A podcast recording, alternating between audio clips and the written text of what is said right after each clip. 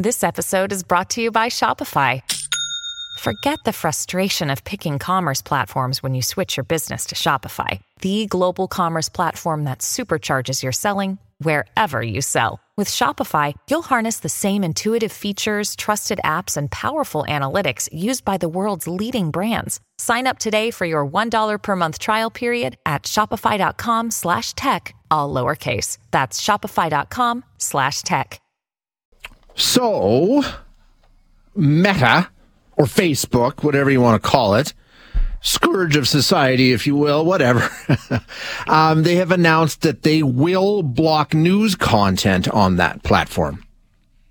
Should the government go ahead with their planned internet news legislation? My immediate response is great, honestly.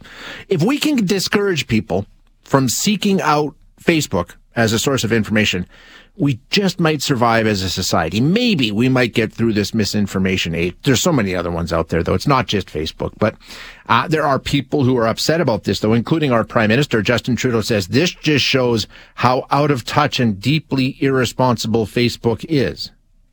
This is what shows us that all these years later. I mean, we all saw the whistleblower. I mean, okay, uh, regardless, why would Facebook want to do this? What is this bill?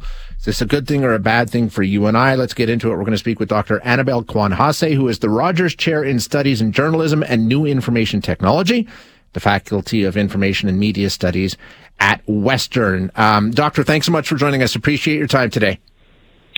Shay. Thanks for having me. So let's get into this a bit here. First of all, this response from Meta or Facebook to the government's bill. Uh, let's talk about the bill first. What does it say? I mean, basically, it's hey, if you're going to use news content, you're going to have to pay for it. It's, is it that simple? Well, um, yes and no. I mean, yes, in that absolutely. I mean, uh, the bill is pushed forward as a fair deal um, so what that means is that basically, you know, platforms that are more like infrastructure based, uh, but don't create content, um, are now being asked to actually pay uh, for content that they are using from news sources. So yes, absolutely. Um, where it gets a bit more complicated is that um, there's kind of like a very symbiotic relationship between news outlets um, and social media, and that news outlet kind of use social media to disseminate their content. So, yes, that is exactly what is being asked for, but it gets quickly a bit more complicated. You're right. I mean, in terms of it makes perfect sense. Hey, Facebook, if you're going to use Corus Entertainment's news content, you should pay Corus Entertainment for it. Facebook comes back and says, yeah, okay, but we're also one of the platforms where you get a lot of money and you get a lot of exposure to your content. So it's a tit for tat. It's not as simple as it makes. And, and there is some fairness in what they're saying there, right? Oh, uh, absolutely. And I mean, I think that that's where it gets quickly very complicated because um, Facebook is, you know, using content created by journalists, by freelance writers, and so on without really any compensation. And what they're giving back is perhaps, you know, just carrying that content. But at the same time, you know, one operates with the other, which is what really complicates this discussion. Now, Facebook says we're going to um, still be a source of information, right? They're not going to shut down everything. I think government will still be allowed, emergency alerts, all those sorts of things. But what exactly are they talking about doing here in response to this legislation? Oh, well, this is where it really gets quickly it does, yeah. because it really does. Because when we look at Facebook, what they're saying is that they will really, you know, they, they will fundamentally change their algorithm in a way that no news sources uh, will be shareable. So basically, it will be more of a user created content, entertainment based platform. Uh, but they're basically de emphasizing any kind of official or more uh, you know, formal news sharing. Absolutely. Um, they say it's a it's a business decision. They don't agree with the law, so they're pushing back. Is it strictly business, or is this sort of a, a, a power struggle, doctor?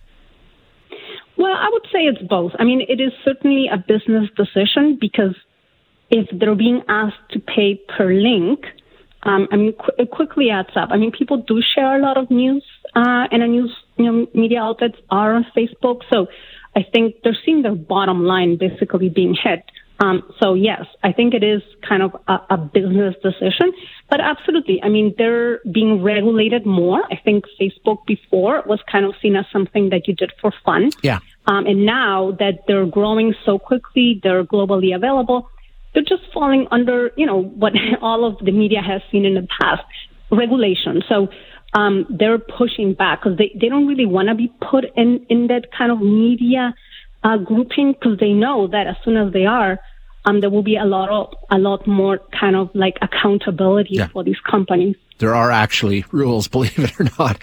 Um, Trudeau calls this deeply irresponsible. I think that's fair. Uh, well, I, I, don't know if this move necessarily is deeply irresponsible, but Facebook is deeply irresponsible. I mean, that that's been proven. They're not really interested in being altruistic and responsible, are they? I mean, that's not really been in their makeup so far, anyway.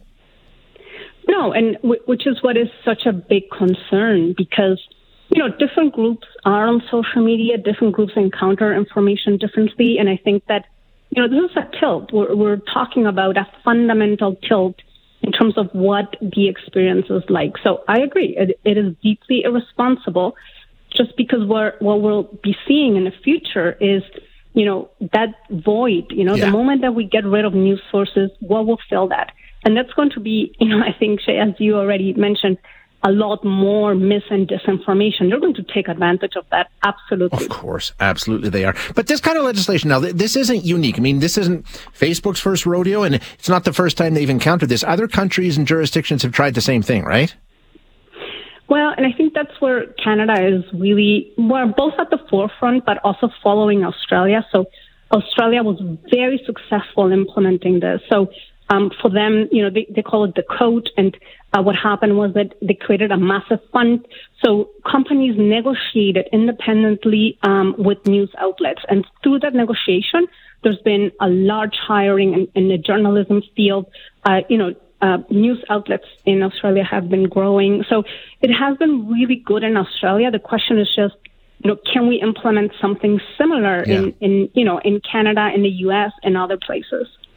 Um, last one, and you touched on it briefly, and like you say, I can see this going both ways. If, um, you know, your mainstream media, for lack of a better term, is no longer uh, on Facebook, if it's no longer there and it's sort of left to be the wild west of of, of everybody else, I, I, can see that can be obviously the misinformation would go crazy. But at the same time, wouldn't we sort of have an understanding that anything that you read on Facebook should be discounted, at least, if not totally disregarded?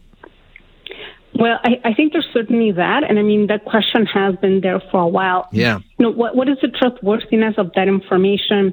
Uh, you know, do you check fact check? Do you you know check who the source is? So I think certainly, I mean, there there be kind of like a need to do um, a lot more of that. At the same time, I mean, it's it's hard to know where some of the social media is going. I mean, we know Twitter in Canada at least, you know, has been used a lot less. People have been deleting some of their social media apps. So it's hard to know where Facebook is really heading. Is it, you know, is it going to lead to being very kind of more uh, user generated content driven and entertainment driven? Or are Canadians just going to, you know, abandon it maybe as a platform? Yeah, uh, hopefully, hopefully. Uh, doctor, thank you so much for your time. I appreciate yeah. you being here today.